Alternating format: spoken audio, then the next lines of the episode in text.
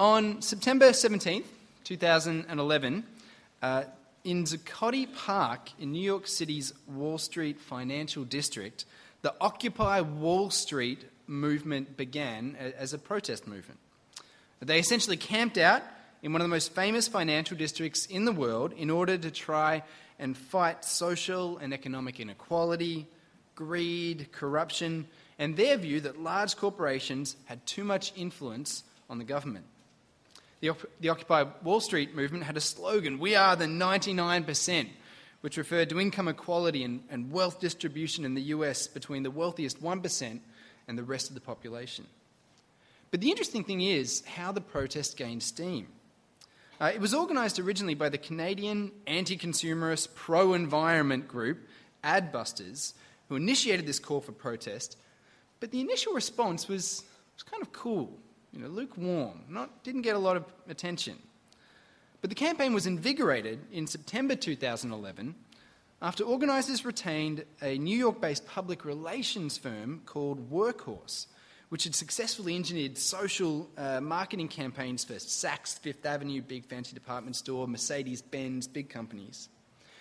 And the ensuing media awareness helped inspire these Occupy protests and movements around the world, and even resulted in this PR campaign being given some you know, pretty impressive platinum awards from the PR industry and this sort of thing.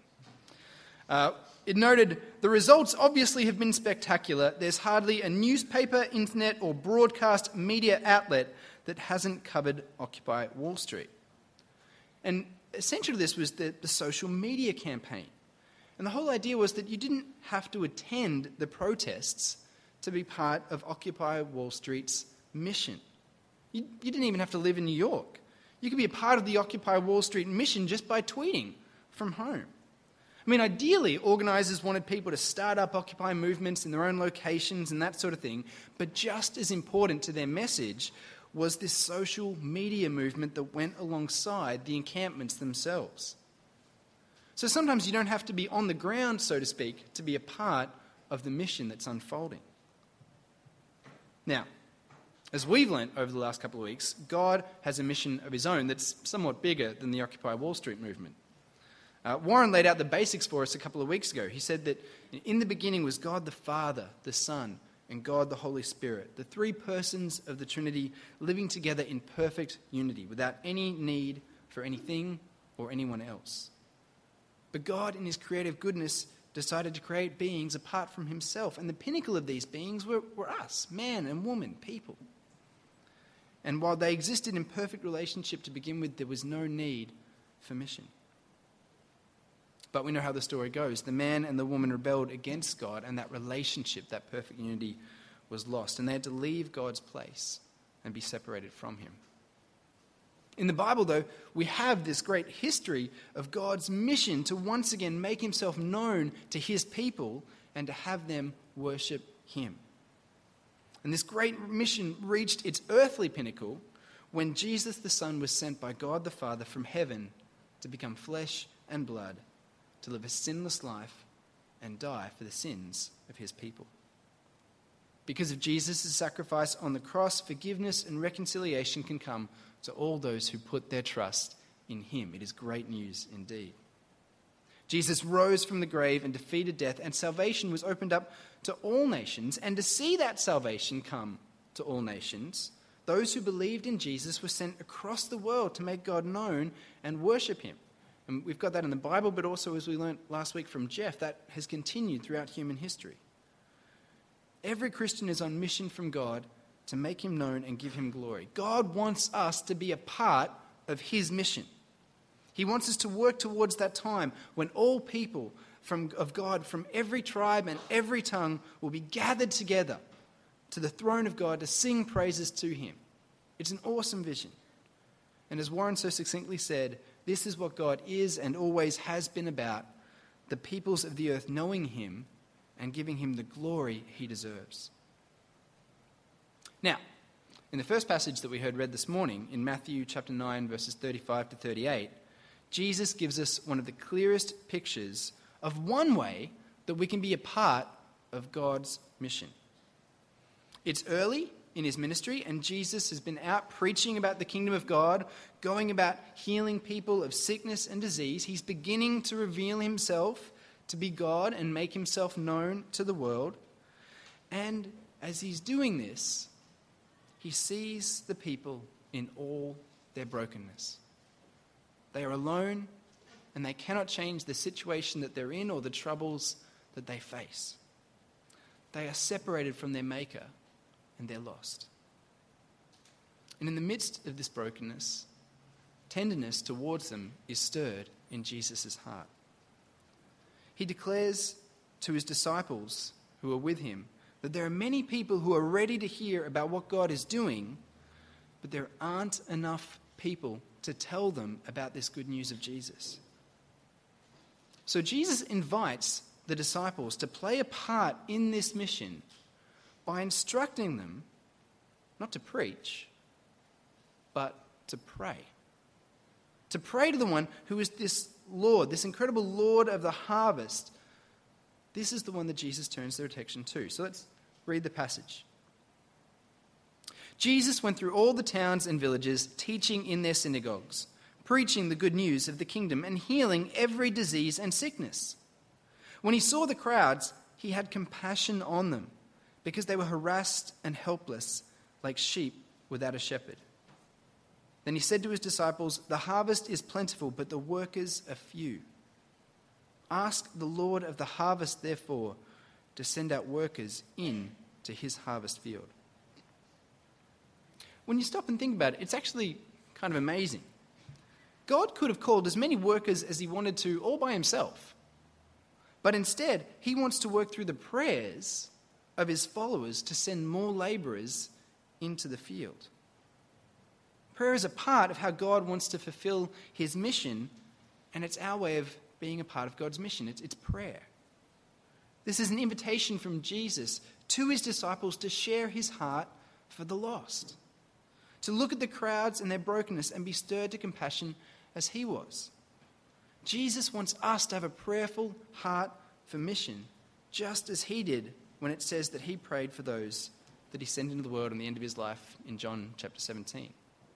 It's what our heart should be when we go down to Chatswood Chase or Westfield. We should see the crowds and we should see their brokenness. As we press on towards maturity in Christ, our goal should be to be more and more like Jesus. And as the Spirit works in us to make us more like Christ, our hearts and minds should be shaped to be like His.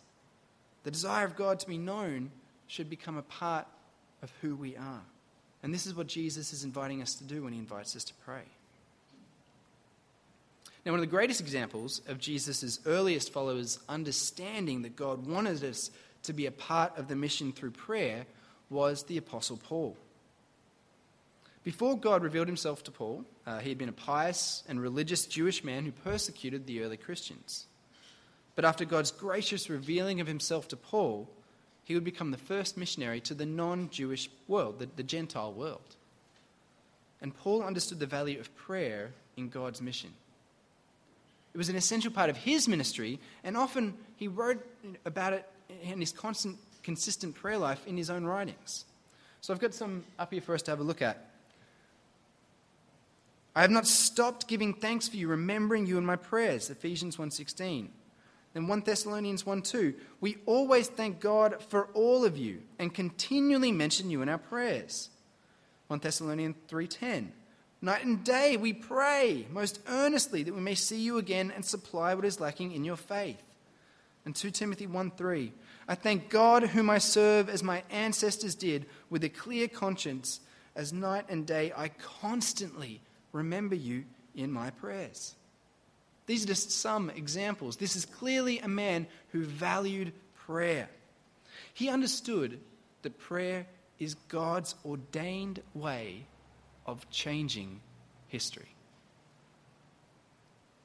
It's really helpful for us to look specifically at how Paul saw this connection between mission and prayer.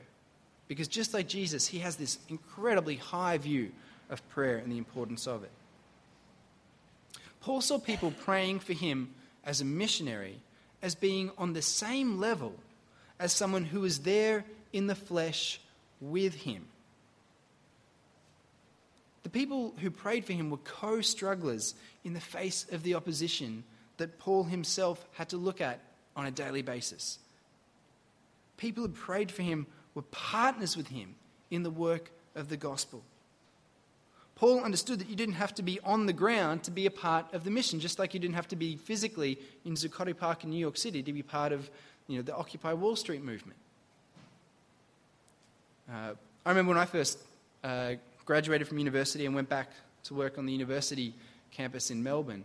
And when I, I had to raise support to do that, and, and people very generously gave and made that possible, which is fantastic.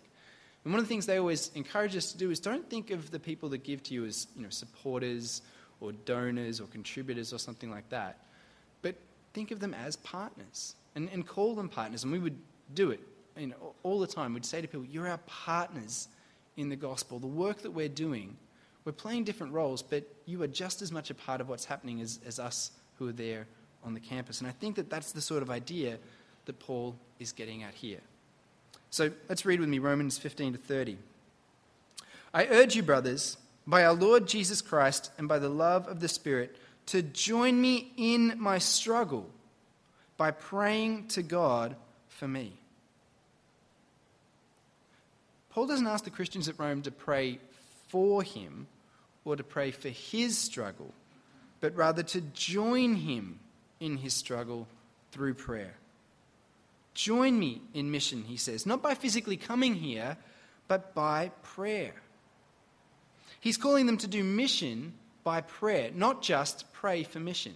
You see the difference? I'm not just praying for mission, I'm doing mission by prayer. And we see the same high view of prayer that Paul writes when he sorry, when he writes to the church at Philippi in chapter 1, 19 of Philippians. For I know that through your prayers and God's provision of the Spirit of Jesus Christ, what has happened to me will turn out for my deliverance. He says that things will work out for good because of your prayers and the help given by the Spirit. He's happy to speak of their prayers and the work of the Spirit in the one phrase. When we pray for missionaries, we are working and struggling and standing with them alongside the Spirit of God. It's an amazing privilege, and that's when we're sharing in Jesus' heart for the lost. We can be part of God's mission without going anywhere through prayer. Not just praying for mission, but struggling in mission alongside those who are on the ground. But what can we pray?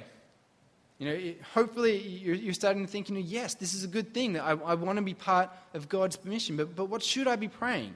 And again, it's really helpful for us to look at Paul's words specifically. We can see in his requests examples of things that we can pray for those who are out on the mission field. And this is great because it means that we can learn to pray for people on mission, but also have the confidence that when we do pray, that we're praying God's will for them because we're taking these things straight out of Scripture. So, what can we pray for? I'm going to go through a few different passages, and again, I just encourage you to write them down so that you can a think about them later. So, in Romans 15, 31 to 33, just after the verse that we looked at before, pray that I may be rescued from the unbelievers in Judea, and that my service in Jerusalem may be acceptable to the saints there. So, what do we have here? we have a prayer for protection, just as Chandra asked about before in, in the video that we saw, right? That I may be rescued from the unbelievers in Judea. One thing we can pray for missionaries is protection. We heard Chandra's story, but missionaries face all sorts of human opposition anti Christian governments, persecution from the community, and then there's non human opponents like sickness and disease and spiritual attacks. And we need to pray for them to be rescued from these and other things. Another thing we can pray for is good relationships with the people that they work with, that my service may be acceptable to the saints there. So we can pray that missionaries would get along with each other. Now, this may not seem like a big deal, but it is no guarantee that a mission team will just automatically work well together. I've heard some horror stories uh, of mission teams gone wrong that make Kevin Rudd and Julia Gillard look like best pals again, if you know what I'm saying. So when you're far from home in another culture, your fellow missionaries are the ones that you, you know, rely on. They're your immediate support network. And those relationships are going to be under attack. So we need to pray that those interrelationships will work out well.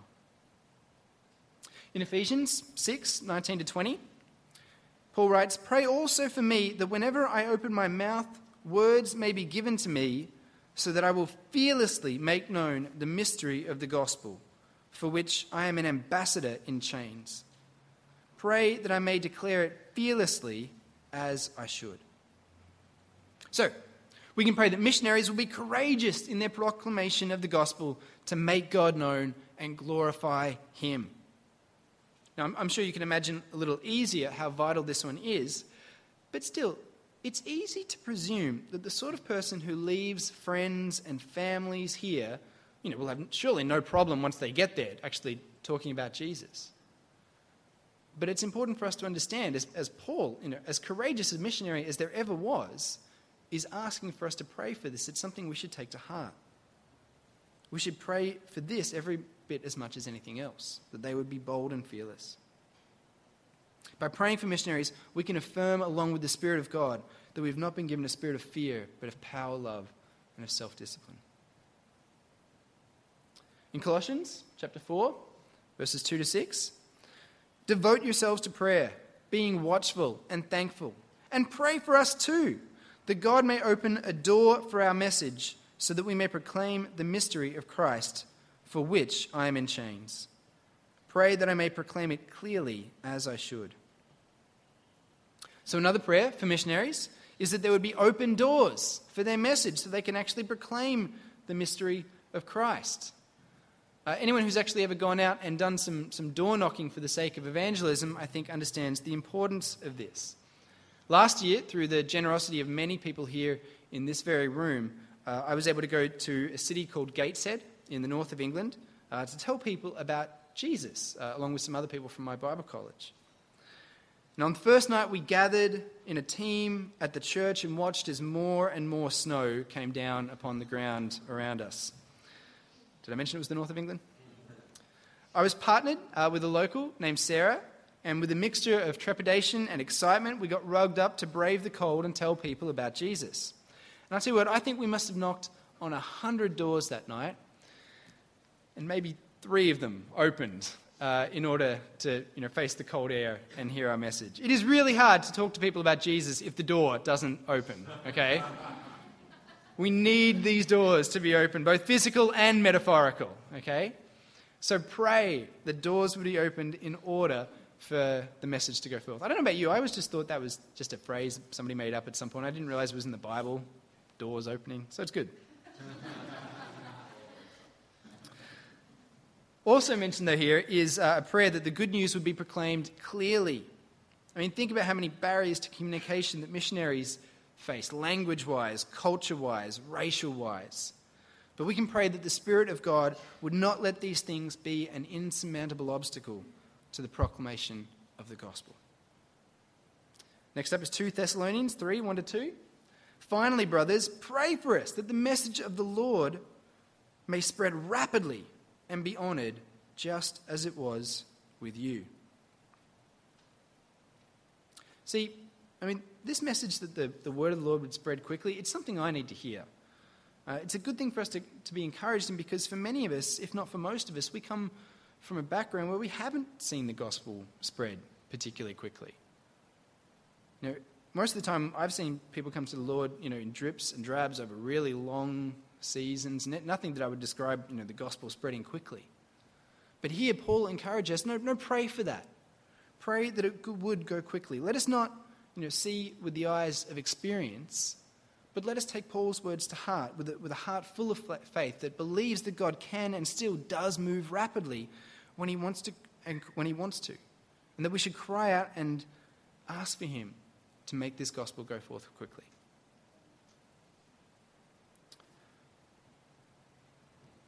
So we've got these scriptural passages. This is a great encouragement for us to be able to speak the word of God in our prayers. But I want to just finish up by giving us you know, a few tips that are really practical, that we can take these things and just put them into use with our everyday life so that we can be a part of God's mission through prayer. First up, I'd encourage you pray for a prayerful heart like Jesus and Paul had. Pray that we would value and understand the importance of prayer. Pray that you would understand the importance of prayer. Pray and thank God for the privilege that it is that we get to be a part of God's mission through prayer. Think about it. You know, Occupy Wall Street movement, 15 years ago, you couldn't have done that. You know, no Twitter, right? How's it going to work? But we get to be part of God's prayer, God's mission through prayer. Second, have a plan.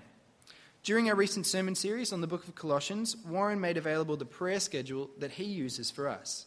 Just having a simple plan like that, when you already know who you're going to pray for as soon as you sit down, makes a big difference. It's concrete, it's right there in front of you. You don't need to sort of get there and, who am I meant to be praying for this morning? No, I've, I've got it right there in front of me.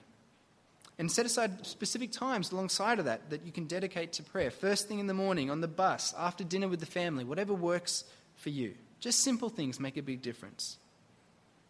Third, pray these scriptures that we've looked at, as well as the other prayers that you find in the Bible. They are Paul, the ones that we looked at were Paul's prayer requests as a missionary out in the mission field, and they're great things to pray. But we can pray them for ourselves as well. Every Christian is on mission. Each of those prayers, yes, is for the mission field, but it's for you in your daily life as well. Fourth, you can sign up for the prayer emails that each of the missionaries that our church that here in Chatswood that we support. Uh, I believe there's a sign up sheet at the back uh, that's been a sidewall, sidewall there. So it's been set up so you can sign up to actually receive these prayer emails.